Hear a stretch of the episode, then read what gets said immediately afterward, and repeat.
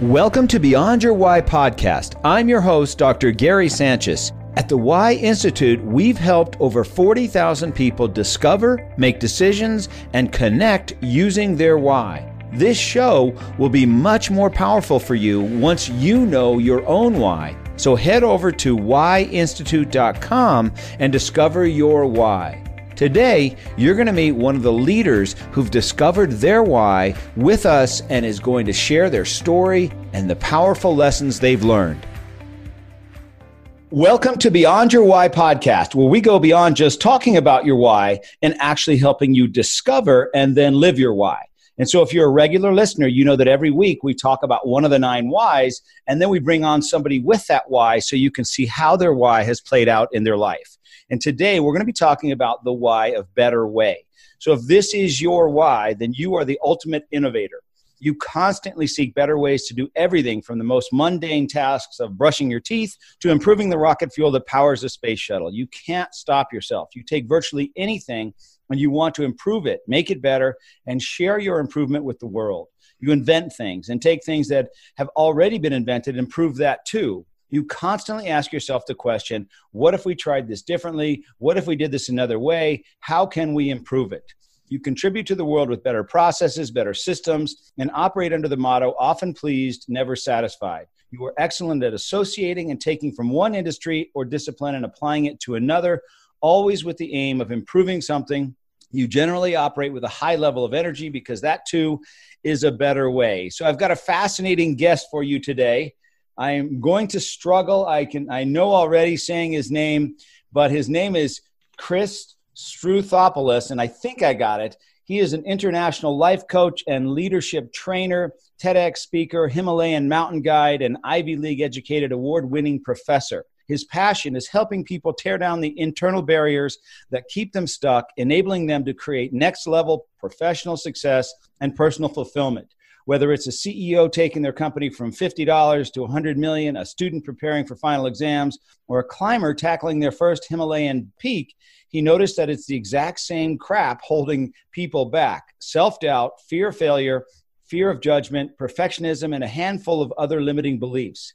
Obsessed with freeing himself and others from these self imposed limits, Chris spent 20 plus years discovering and developing a series of experiential activities that rapidly create profound personal breakthrough. He loves facilitating this transformational process through one to one coaching and workshops for corporate leadership teams. But we'll get into those later. Chris, welcome yeah. to the podcast. Yeah, I'm glad to be here. Man, what a crazy bio you got there. Yeah, well, you know, it's uh I figured we only get one lap on this merry-go-round of life that we know about. So my goal has been to to make the most of it. So, how did you get? Well, take us through your life. Where did you grow up? Where? Give us your education. Kind of take us on your journey. Oh God, do you want the two-minute version or the six-hour version? Because for that one, I think we need to get a little whiskey and settle in in front of a fire or something. Or better yet, a campfire. Uh, but know, so the, the the quick life arc is I grew up in uh, the suburbs of Manhattan, just over the border in Connecticut. And I had uh, two immigrant parents. My mom is Swedish, my dad is Greek. They both are true American dreamers, came here with nothing, and uh, totally succeeded. So grew up in this very, you know, kind of Manhattan oriented, very success driven world and that was my world growing up. I thought I was going to be an investment banker. I thought I was going to work on Wall Street and make millions. And everything shifted for me during college. I went to my undergraduates at Claremont McKenna. I studied economics in order to pursue that. And I spent a summer kind of on a lark working for the National Park Service. I volunteered as a climbing ranger up in Olympic National Park. And then suddenly I'm thrust into this uh, will, a true wilderness area, 18 miles deep, living in a wall tent next to nine square miles of glacier. And I was stationed with this, just two of us up there at the, it's called the uh, uh, Glacier Meadows at the end of the, in the Hoh Rainforest in Olympic mm-hmm. National Park. And so it's just Stefan and I, and he was this amazing climbing ranger. He literally held the speed record on Rainier. And our job was to do search and rescue and that just blew my mind the whole summer like smoke was shooting out of my ears because there we are living in this wall tent you know hearing the ice crack and, at night and you know glaciers are like kind of living breathing things and you know watching this uh, family of goats get bigger every day there's these two little babies at the beginning of the summer and as the plants grew they grew just as fast And the whole summer, I was just pinching myself, just thinking, wait, wait, wait, Stefan, you're getting paid for this? Like, this is your job. You know, it just, just blew my mind. And ultimately, again, our job was search and rescue. So we did uh, several, uh, we did, uh, I want to say eight or nine rescues that year, some involving helicopters, injured climbers, and be able to serve people in that way. It was just kind of life altering experience for me that kind of opened my eyes that growing up in suburban Connecticut, uh, which was in a very Wall Street kind of uh, oriented uh, town that it just blew my mind. So that kind of altered the whole course of my life. So on again on a lark, when I graduated from Claremont, I was like, okay, well I'll take a year or two off, and then I'll go get my investment banking job. And so I was like, I'll take the summer. Well, actually, at the time it was just a summer. Let me back up, and I'll go work for Outward Bound because I was fired up about the mountains. And so I talked my way into a job teaching leadership mountaineering courses in the Colorado Rockies. So literally I actually had to skip out at the right after graduation. And I'm the first in my family to graduate as well. Uh, so it was a big moment. My whole family's there. And within like two hours of being handed the diploma, I'm on a plane because I was already two days late for the new staff training. And within 24 hours of being handed a diploma, I was at 12,000 feet uh, with an ice axe in my hands. And uh, that just changed the whole course of my life working for Outward Bound that summer is when I discovered the power of personal transformation. That a lot of these people came into the mountains struggling. You know, they it was difficult to climb a 14,000 foot peak. This is the hardest thing most of these people had ever done in their life. And I saw people break down. I saw people struggle, but I also saw people thrive. And I saw so many people come down from those mountains utterly transformed. I mean, and uh, like a totally different person. That there was a definite before and after and that's what kind of lit me up to oh my god that serving people is really what i want to do in my life. This was far more rewarding than anything i'd done in my the other internships i'd done were actually were in banking all the other summers. And you know so i put that whole idea in the rearview mirror and that got kind of launched on this whole better way thing because that really spoke to me what you talk about in that description about uh, taking one ideas from one discipline applying them to another because that's really been my life arc so i spent that time with outward bound doing this transformation and i realized that i couldn't live my whole life in the mountains and so the question became how do i take all this transformational energy and that that that uh, the feeling I get by helping people and watching them be so transformed out of the mountains and down into the valleys. Because I saw that I didn't want to spend my whole life working for Outward Bound for 75 bucks a day and living in my car. You know, it was, it was awesome. I loved it, but it was not a sustainable lifestyle for me for the long term. And so that's why I became a classroom teacher. And I first did that in Japan, teaching over there on a rural island, studying the Japanese educational system. Learned a whole bunch about teamwork there, which then ultimately I brought into my TED talk a lot, which I'm skipping ahead the story. But I kind of then took the Japanese approach to education, combined that with Outward Bound because uh, they do a lot of team building. It's you know the, Japan is this island of no natural resources, yet why are they one of the top economies on the planet and have been for if you like look back through history. And then I well said, well, how do I then take this into a regular classroom? And so I got my master's degree, studied writing, became an English professor, then became a professor of student success, spent uh, now 15 years creating transformation in the classroom while still working up in the mountains as a mountain guide, trying to bridge those two worlds. And then in the last few years, I got really obsessed with, uh, well, who else can I help with these tools and how, what else can I bring in? And that's why I got involved with the corporate work because several uh, friends of mine who ran companies were like, Chris, you know, what you're doing with those students, our people need that. Can you come in and, you know, help out my organization? So I was like, uh, okay. It didn't, hadn't even occurred to me to step back into that world. And when I did, I found that the tools that I was had developed in the mountains and in the classrooms were just the same. Like you, like if it's a student, you know, studying for that exam and they're dealing with that fear of failure, they're dealing with the am I enough to graduate? They're dealing with all that insecurity and then that judgment that they will judge themselves and judge others is the same that that CEO feels, is the same as that climber feels, and that the tools to break through these are all the same tools. On the outside, these things look different, but on the inside, there's amazing parallels. And so by combining these three worlds, I was able to develop a better way. Yeah. And that's been my life's arc and my passion. And it's uh, the most rewarding thing I've ever found is to see people transform in all these three arenas. And the more I continue to, and I'm still, you know, get, uh, still mountain guiding. I'm supposed to be in Nepal this past April. uh, leading a trip in the Everest region. I still love doing that because the stuff I learn in the corporate boardrooms translates back into that world just as much as the stuff I do in the classrooms or the one on one coaching that I do. Wow. So you spent your life finding a better way and now you're sharing it. Exactly. Yes. Yeah. And so, uh, you know, what crossed my mind as you were telling me your story real quickly was uh, what did your parents think as you told them what you were going to do with your life? You know, it's interesting you ask that. Uh, overall, they've been super supportive. Uh, it's it, it's a different passion and dream than theirs uh, because of their backgrounds quite different than mine. You know, my uh, they're both self-educated, both you know bootstraps type people. I mean, my mom showed up in this country with two hundred dollars in a suitcase and you know my dad had even less. He was fleeing greece at the time which was uh, colonel papadopoulos had taken over the country. They deposed the king. And through his military connections in nato he's able to get out. But that's really all he had. And so they both were able to meet they met in new york city actually working for the same company. And so they decided they wanted financial security. That's both what they craved. And so i'm so grateful that they were able to achieve that and give my life uh, my brother opportunities that they never dreamed of. The fact I was able to go to college, my brother, both of I, uh, was a is a, a, huge accomplishment. And the fact that I got to be a college professor when I was the first in my family to graduate is pretty remarkable. Mm-hmm. So they've been thrilled, but again, it's not the life they would have chosen for themselves. But hey, that's what's the beauty.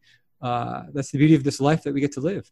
Yeah, I can imagine them thinking, "You're going to do what? You're going to what is that? You're going to live on a on an ice wall?" How does that happen? You're a Manhattan kid. Yeah, you know, my wife, my, or my, she said, yeah, my uh, mom tries not to think about it. She just doesn't want to see the pictures, you know. And I climb, when I come in Yosemite and I'm sending her photos of El Cap, and she just doesn't, uh, doesn't even want to see it. Uh, out of sight, out of mind. You know, la la la la. You know, uh, pulling the ostrich. So take us back to that first aha moment that you had. What was it? What was the first thing that you said? Wow, this is a lot different than what I expected, or this is transformational. What was that moment and, and what happened? Well, as I said, for me, it was a series of events because ultimately, I believe transformation occurs at the level of identity. That's where the deepest transformation occurs. It's not like I can just give you three tools or three life hacks that's going to take you to the next level. Ultimately, the work I love to do with this, the work I'm doing on myself or the work I share with others is what do you say to yourself when you look in the mirror? It begins with that, that foundational pieces of identity. And for me, there's been multiple shifts uh, even going to moving to Europe being the most recent one. You know, my wife and I and son just spent the last two years living in Luxembourg. And that was uh, the most recent shift was super profound because we literally uprooted our entire life. You know, we've been living in Durango for Colorado for since 2005, so 13 years. And the metaphor I like to use is this was shared with me uh, actually in a TED talk, but uh, I'm going to steal it anyway because it's a brilliant idea. Is this idea of that life is a canvas, and we start on the left side of the canvas, and we're painting it. It's blank, right? And we start on the left side of our canvas, and we start painting, and we're painting, and we make our way slowly to the right. And the left is the birth, the right is our death, right? We have this lifetime, this one canvas. And the thing is, as we paint and we move to the right, what we're doing is we're looking back to the left and we're looking at what we painted yesterday. What did I do yesterday? And we're painting some variation of that repeating it today. And there's psychological research that shows that 40% of our choices are purely habit. They're just what we do, you know, it's what we did yesterday. And so I had these established habits of what did I do for work? Where did I live? What did I do after work? Who did I associate with? Um, every piece of my life. And then we uprooted that into a foreign country, new place where I suddenly had, other my wife and my son, I knew nobody. I had a totally different work experience. I had a totally different afterlife, after work experience. I went from living in a small town of 14,000 in Colorado in the mountains to living in a city. And that opportunity allowed me to kind of step back from the canvas and look at it and say, hey, here's what I've been painting for this, you know, the past 43 years of my life. But instead of painting the same thing again, imagine if you look down to the right and look through all that blank canvas and ask yourself, what do I want that to look like? And that was mm-hmm. what that experience was for me to really step back and say, what is it that I really want to do with these next 10, 20, 30, hopefully 40 years of my life? And really step into kind of a different identity there because that's where I really looked in, in, my soul, looked in my heart, looked and said, well, what kind of father do I want to be? What do I want this next phase of my work to be? And through that journey is how I, I stepped down from my tenured position at the college. That was a huge leap of faith for me because that's the ultimate insecurity. Uh, mm you know, it's literally a job you can't get fired from because I realized that I'd been doing that for 13 years and it was glory, but I didn't see the personal growth that I wanted. I saw that I was in a bu- I was in a rut. It was a beautiful rut, but it was I was on a track and I could sit there and I could stay at the college till I retired and it would be glorious and I could help, you know, thousands more people doing it and continue to, you know, work on the sidelines in the summers and uh, you know the the t- limited time free time I had for the professional work and the one-on-one stuff but i realized that's not what i wanted to do. I wanted to go all in on that and reinvigorate my whole life and re uh, take it to the next level. So that's been the latest transformation that i've been working on these last two years is uh, now i just teach you know one class a year really just for the fun of it because i genuinely love helping students. But all my energy now is in the one-on-one coaching and the corporate work and that's uh, been phenomenally rewarding to help other people take their lives and multiply the impact that I can have in that direction by helping them with their identities. So, how do you, you know, you, you mentioned something there. You've got this canvas, you see what you've been painting, and then you look over to the right, right, and you say, okay, what do I want to paint? Mm-hmm. And how do you help? To me, that's the hardest question of all. Mm-hmm. What do I want to paint? And so, how do you help people figure out what they really want? Because most people don't know what I want. It sounds like a that's an overwhelming, overpowerful, overpowering question to be able to answer. At least I feel like it is. Gary, I love that you ask that because I think that's where so many people, especially when I they, I start working with them, where they start because it is super overwhelming, and I've wrestled with that myself in my own life, especially in my earlier years when I was like, do I really want to be working for Outward Bound? Do I really want, maybe I should go back and, you know, I tried out the corporate world again, working in tech. And, uh, but what I've discovered, and so a lot of people have felt that, I've felt that, but what I've discovered through all this work is it's not, the question needs to be flipped around on its head. It's not as, what do I need to figure out what I want to do with my life?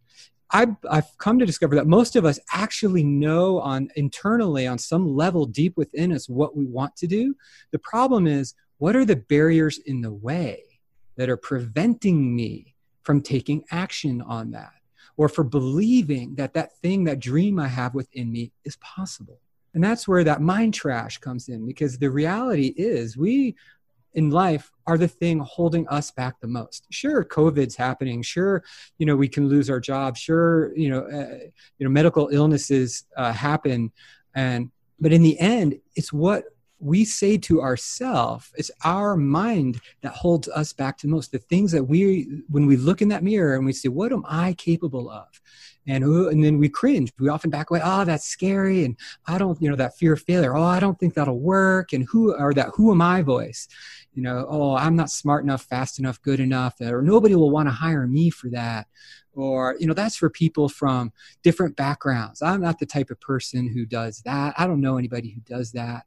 Or it becomes that, uh, we try and uh, you know when we get that first uh, setback that first failure and we go yep that's proof i knew it i knew it wasn't going to work who's i knew you know all my friends they told me or it's that fear of judgment where we think, well, what are my friends going to say if I suddenly tell them, no, man, I'm, I'm leaving this job. I'm, I'm moving out. I'm, you know, and, and our loved ones often are the ones we fear their rejection the most. Strangely, even though they're the people who love and accept us the most, we're afraid of disappointing them the most.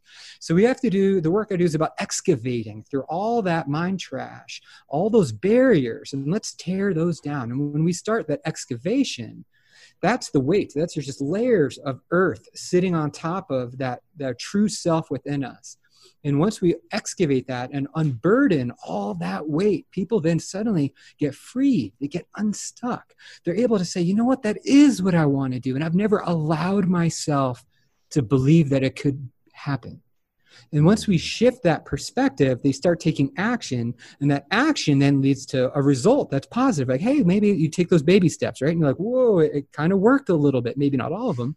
And then that reinforces that belief that, hey, maybe this might work. And once we have a little bit more belief that this might work, that we see more possibility. We say, well, if that works, then maybe this next thing could work and we we step it up a little bit. So that same thing process i saw happen within me when i uh, worked reached out into the corporate world. I saw in hindsight that i had this mental hang up that well this works in the classroom this works in the mountains but yeah it's not going to work in the boardroom. That's a totally different world. And so i allowed myself to believe that. And it wasn't until i took those baby steps and so well, let me back it up. So when i had that belief that lowered my potential when I said to myself, I that's not going to work, I didn't even try. I took zero effort on that. And so when I have a, a negative belief, that lowers my potential. And then when I had no potential, I took no action, I got no results, and that then reinforced my belief that hey, it's not going to work. All it took was a little bit of belief that uh, that friend that friend who came to me who runs uh, he runs several ski areas, and he said, you know, some of our ski area folks they they need this help. And so I was like, hmm, well, I saw a little potential now, a little crack in my belief. And so I kind of we cracked that door a little bit, walked in there, and was willing to do a one hour training. And it worked. People just sopped it up like a biscuit.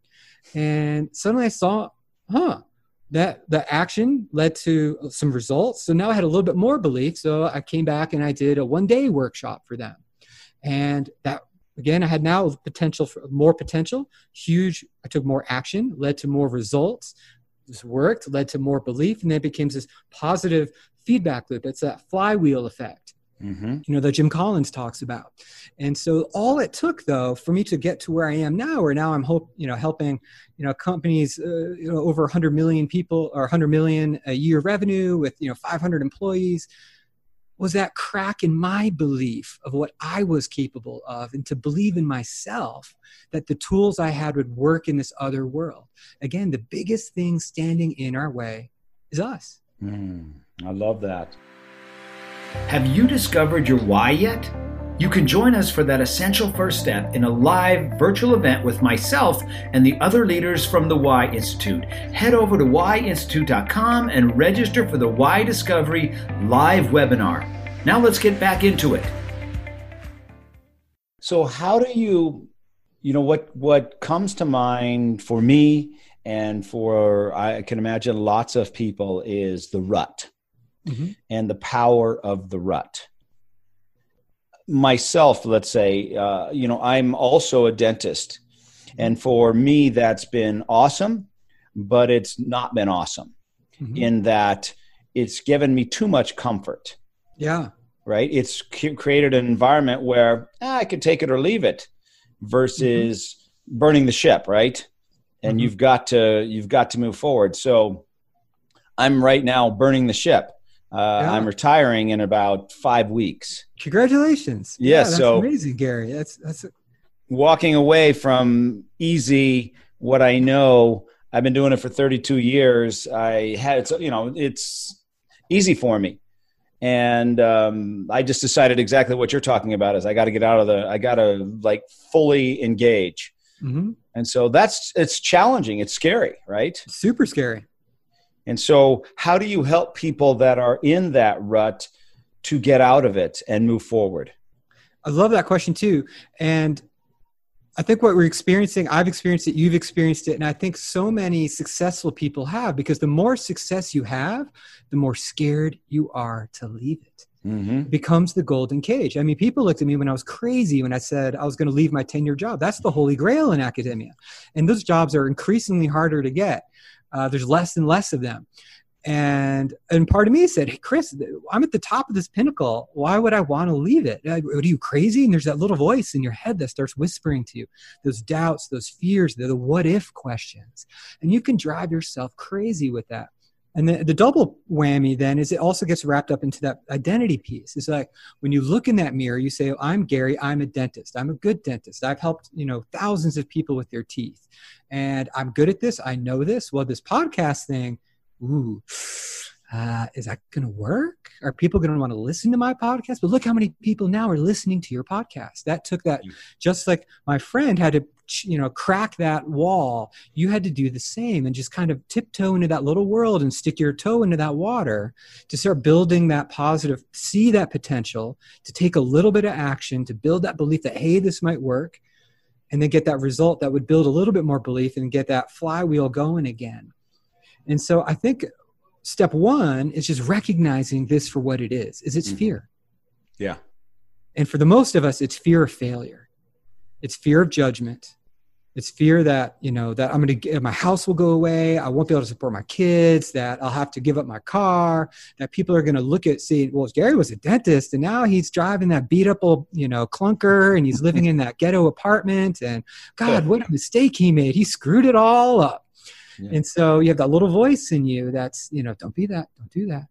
And so we have to just recognize that what's the barrier is the fear and once we identify it, then we can start wrestling with it. Because until we identify it, you're start, it's like wrestling with a ghost, with a cloud. When it's just this shapeless kind of doubt and fear and insecurity, this that you, you know you can't win against a cloud when you wrestle with it. We got to pinpoint it down. What exactly are you afraid of? And for everybody, it's different. What is your shame? What is the story that you're playing out in your mind, that worst case scenario that's keeping you paralyzed? Because the reality, most of us are blowing it way out of proportion. You know, our fears and our insecurities get magnified. And that's what I first saw up in the mountains. That we'd be sitting there on a good weather day and we are looking up at some 14,000 foot peak, or now when I, in the Himalaya, obviously larger ones, and people would just start envisioning some massive storm. I mean, they've read, you know, the Into Thin Air with Jon Krakauer and envisioning this death storm, and my body's going to be frozen into the ice on the side of the mountain, and my, my kids are never going to see me again. And I'm like, do you see any clouds? You know, you know, the uh, are you know like here's no, the weather forecast. You know, let me show it to you. And, and I, I say this in a joking way because these fears feel real because we experience them so emotionally in our core because that's that you know that most primal part of our brain down in the brainstem is fight or flight it wants to preserve life and so just recognizing and naming our fears and getting pinpoint accurate on what is the fear that's holding me back, then we can attack that. But until you've named it and isolated it, you can't fix it. Mm-hmm. I can tell you from my experience what a relief it is to actually make that decision. Right? When you made the decision, I'm sure you wrestled with your decision to leave a tenured position. And then once you finally made it, how did that feel for you? Still terrifying. yeah, yeah, all still terrifying, but it changes what you do. Oh, big time. Yes, it does. I mean, the fear doesn't go like I think there's this misnomer that certain people don't feel fear or that the fear goes away. The difference is how we allow the fear to change our actions. You know, the great leaders, the great actors, they just say, "Hey, I feel the fear, but I do it anyway." Mm-hmm. So, Gary, if I can flip this back on you, and I'm sure you've told this story a few times, but uh, I think it's relevant once again to this story of how did you push past your fears? You looked at, or maybe back this up, what was your exact fear? What was the story you had in your mind as you sat as the successful dentist with this kind of, you know, uncertain possibility of the podcast? What, what yeah, would you so say was the thing that held you back? Is it a stupid decision? You know i've got i'm at the top of my game. I've got an awesome practice. Patients that have been coming forever. I mean everything is at the top of my game. Mm-hmm. and it's taken me a long time to get to the top. And now i'm going to walk away. Mm-hmm. really?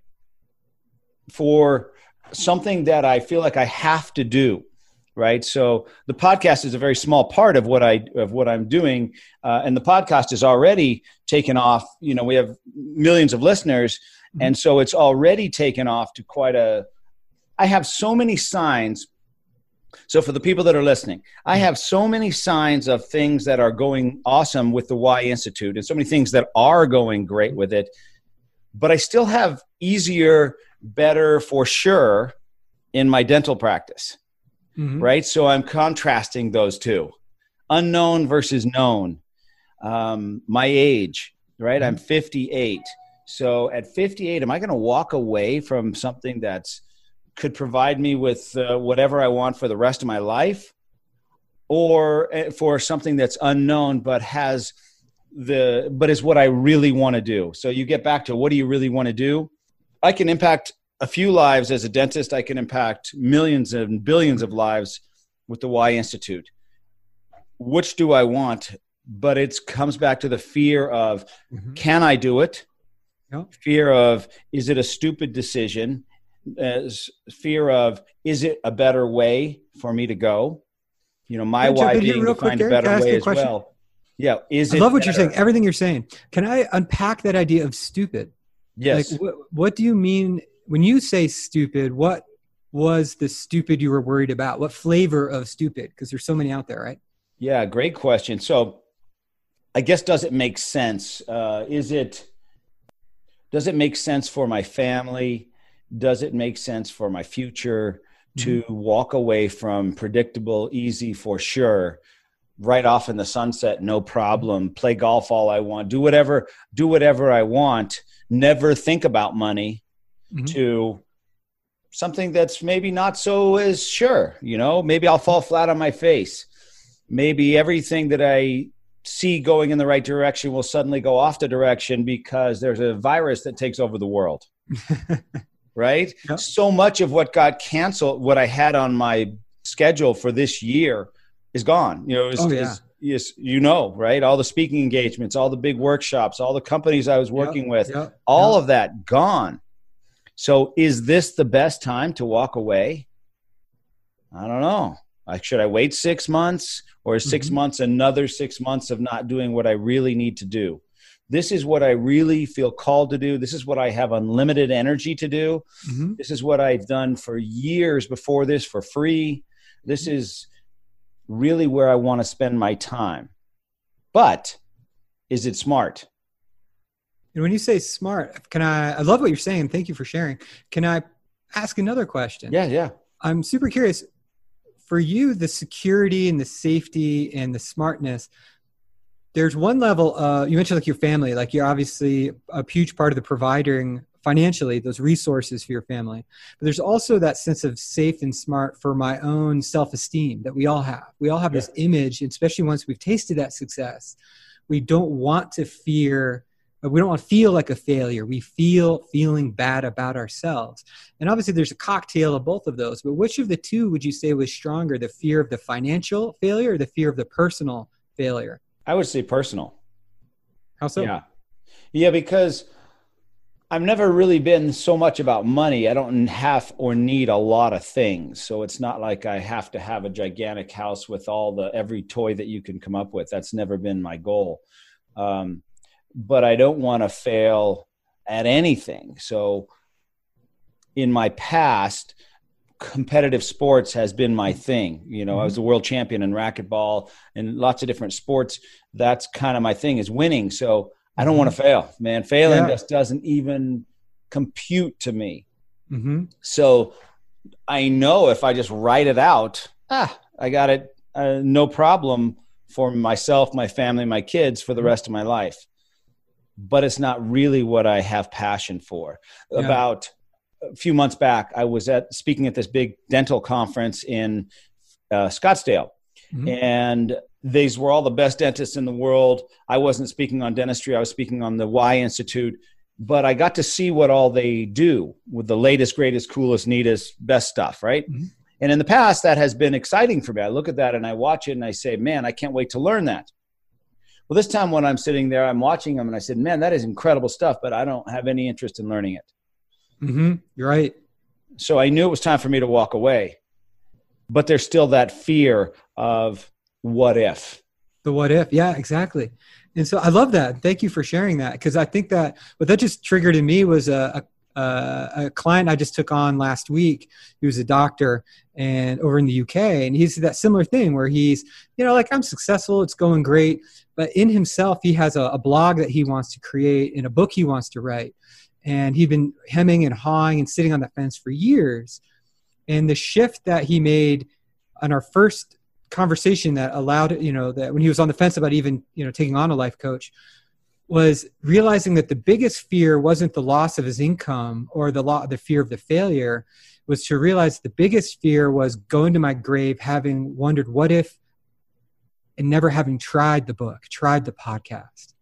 Yeah. and you say like that rut for him that was the breakthrough was to realize it's not this immediate fear that's in front of me. We had to do uh, this uh, you know a thought experiment where we shift forward to your your deathbed. You're sitting there in the old age home. What are you going to regret the most are you going to regret that you spent the last 20 years of your life just you know coasting as a dentist or in his case he's, he's a general practitioner or are you going to regret the fact that you never even tried And that once he saw that fear and we get through the thought experiment, I got him to feel the fear, not just intellectualize it, because that's what's so easy, especially high performing people do. We live in our head.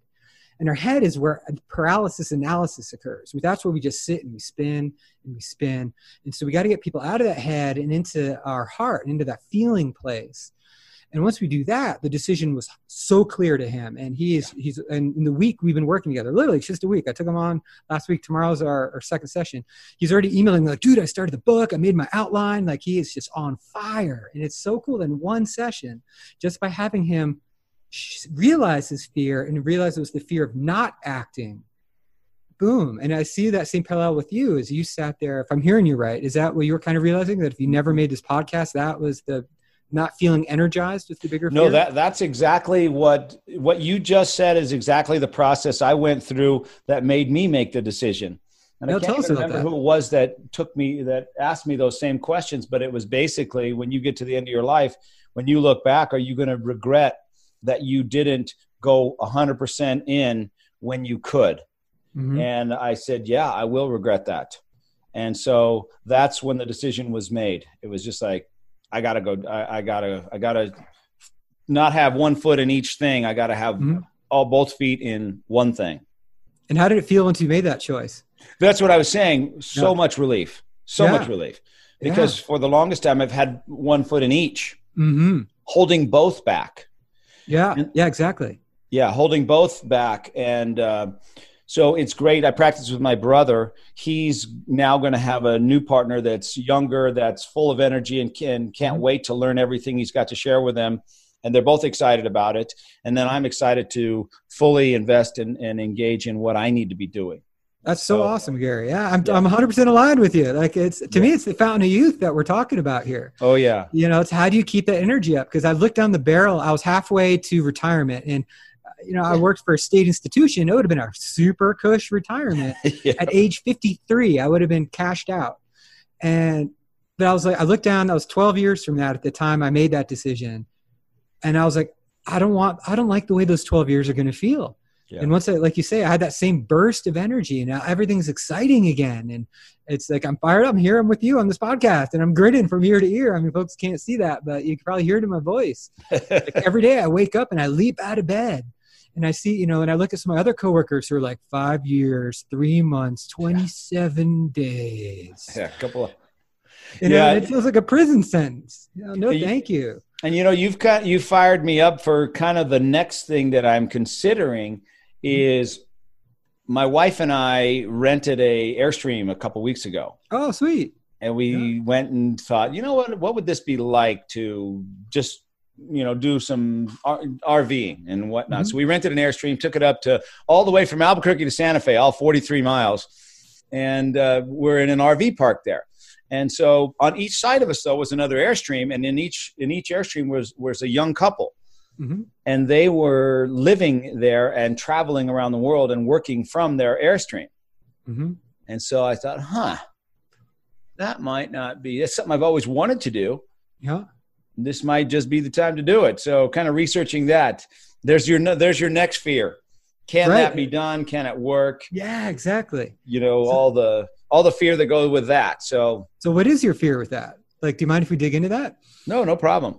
Uh, I would say um, can I be effective? Mm-hmm. Can I be focused? Mm-hmm. Um, will it help me succeed or hinder me? Will it be a distraction? will i lose touch with everybody here in my world here mm-hmm. you know there's a lot of those questions yeah uh-huh. versus will i get to experience something new will i be more effective will i be more focused will i have more fun will i be doing something i really have always wanted to do will i check that box of uh, you know there's just so many so many aspects of it that go back and forth so the fear if i could nail it to one fear see for people from my perspective, from the why perspective, mm-hmm. what you and I are looking for is a better way. Yep. We're in search of a better way. And we, at least I struggle with decision making because I'm not sure which one is better. Mm, yeah, totally. Yeah, yeah, exactly. Right. So you got that. Yeah. yeah. Yes. Yeah, big time. And until we Yeah. know which one's better, it's we're on the fence until somebody just comes up and says, "Hey, Chris, just go do this one." You're like, "Okay," and then you go do it, and you're like, "Well, that's that's fine. I, I mean, it worked great. Either one is good, but we're struggling with which is better." You know, what's interesting too is when we have that, and that you're when I did the uh, Why Institute personality test, you totally nailed that about me. That Yep. you know, I, I'm so prone to paralysis analysis. Yep. Uh, when I sit in my head, and I realize is that when we sit there on that decision, so often we start telling ourselves stories, and, and story back to identity. Our identity of ourself is the story we make of our life, and we sit there in those negative stories about how could this hurt my ability to impact people? How could this you know uh, hurt this hurt that? And when we sit in a negative story that then becomes like back to the, like it lowers our potential which Yeah. leads to less action which leads to less result. So it's like tony robbins always says where your focus goes your energy flows. So when we focus on all the things that could go wrong that's paralyzing so if we flip that around though and ask ourselves you know channel our focus because all fear is is imagination without direction. Mm. you know we're just focusing on all that negative stuff. So one of the things i love to do is and this practice has helped me and perhaps it helps you too is to actively imagine the positive future and play instead of what if bad what if good Yeah. what if on the road when you're in that rv and you're camp and you're watching sunsets every night you're waking up with even more energy?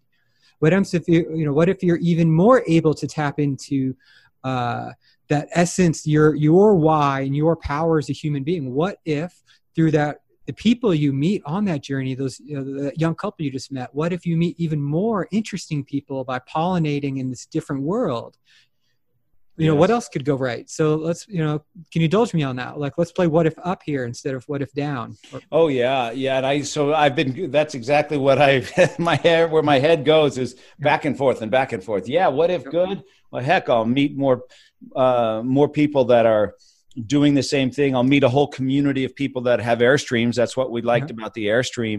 Mhm. We'll um, have some amazing experiences and uh, we'll be able to do something we've always wanted to do, but never could because the kids were small. Our both of our daughters are uh, are now they're out of college, so they're on their own. So the timing is right. Uh, we could go to different cities and and meet people in those cities and expand our reach.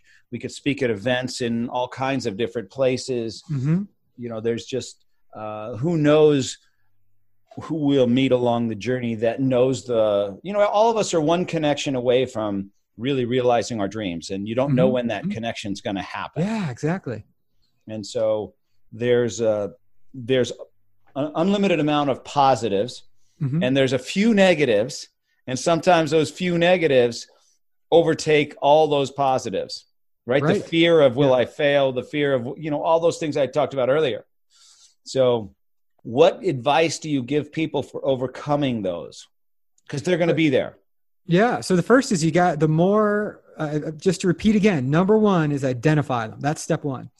And then step two is accurately assess them. How real is this fear? You know, is this really going to hurt your business? You know, we, you, I imagine everything you're doing is online now anyway, especially in this era of COVID. So why not do it from, you know, so is that, how real is that fear? And then, then you got to really be intentional on practicing the positive side of really saying well what are the benefits? And then stepping into them and not just you know telling yourself oh it's going to be great and i could have this freedom but really feel it. Because the biggest decisions in our life are meant uh, made emotionally. Like one of my favorite researchers is antonio damasio over at ucla he's a neuroscientist one of the world's leading ones. And uh, damasio says that we are through his research on the brain he's proven that we are not thinking machines that feel, we are feeling machines that think.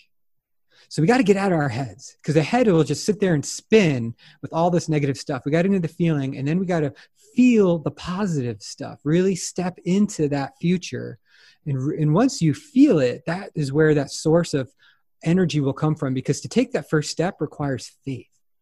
And faith is that opposite of fear. Well, how do you create faith in something that you haven't experienced? Because there's different types of belief. You know, we have the intellectual belief, like, you know, I, I understand it.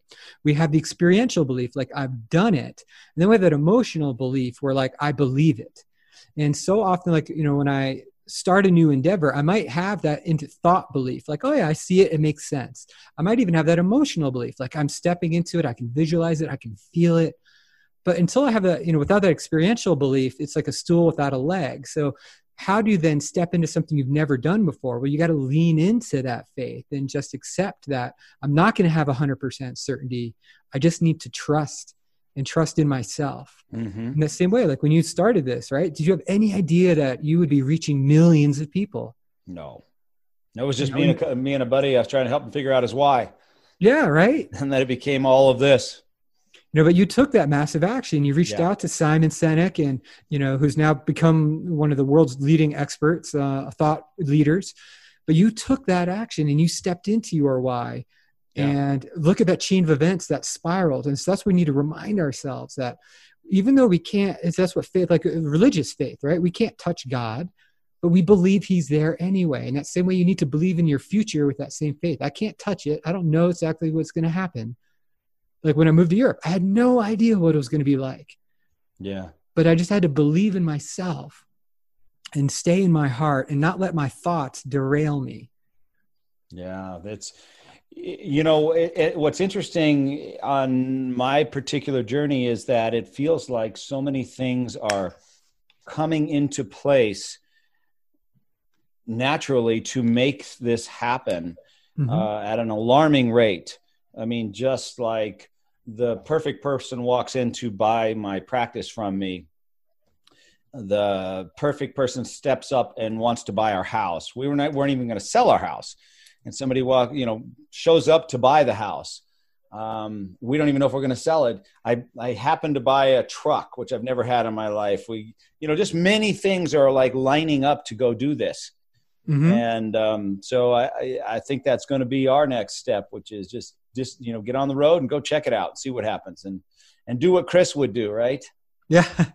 and that's what's so true though, is once you take action, there's this whole set of un, foreseeable events that will coalesce around that decision yes. but it, you got to take that step the same thing like uh, in a marriage right you don't know where your marriage is going to go but you know in that moment you have that faith when you say you, you get you know as men we get down on our knee and we say hey honey you just have to believe that this is going to lead to something beautiful and that faith is what brings you forward yes so, Chris, this has been awesome, man. I uh, it's been a therapy session for me too now. So this, yeah, this has been really this has been really great. And um, so, for people that are listening and they'd love to work with you, they'd love to have them you come speak uh, or just connect with you, follow you. What? How should they best get a hold of you?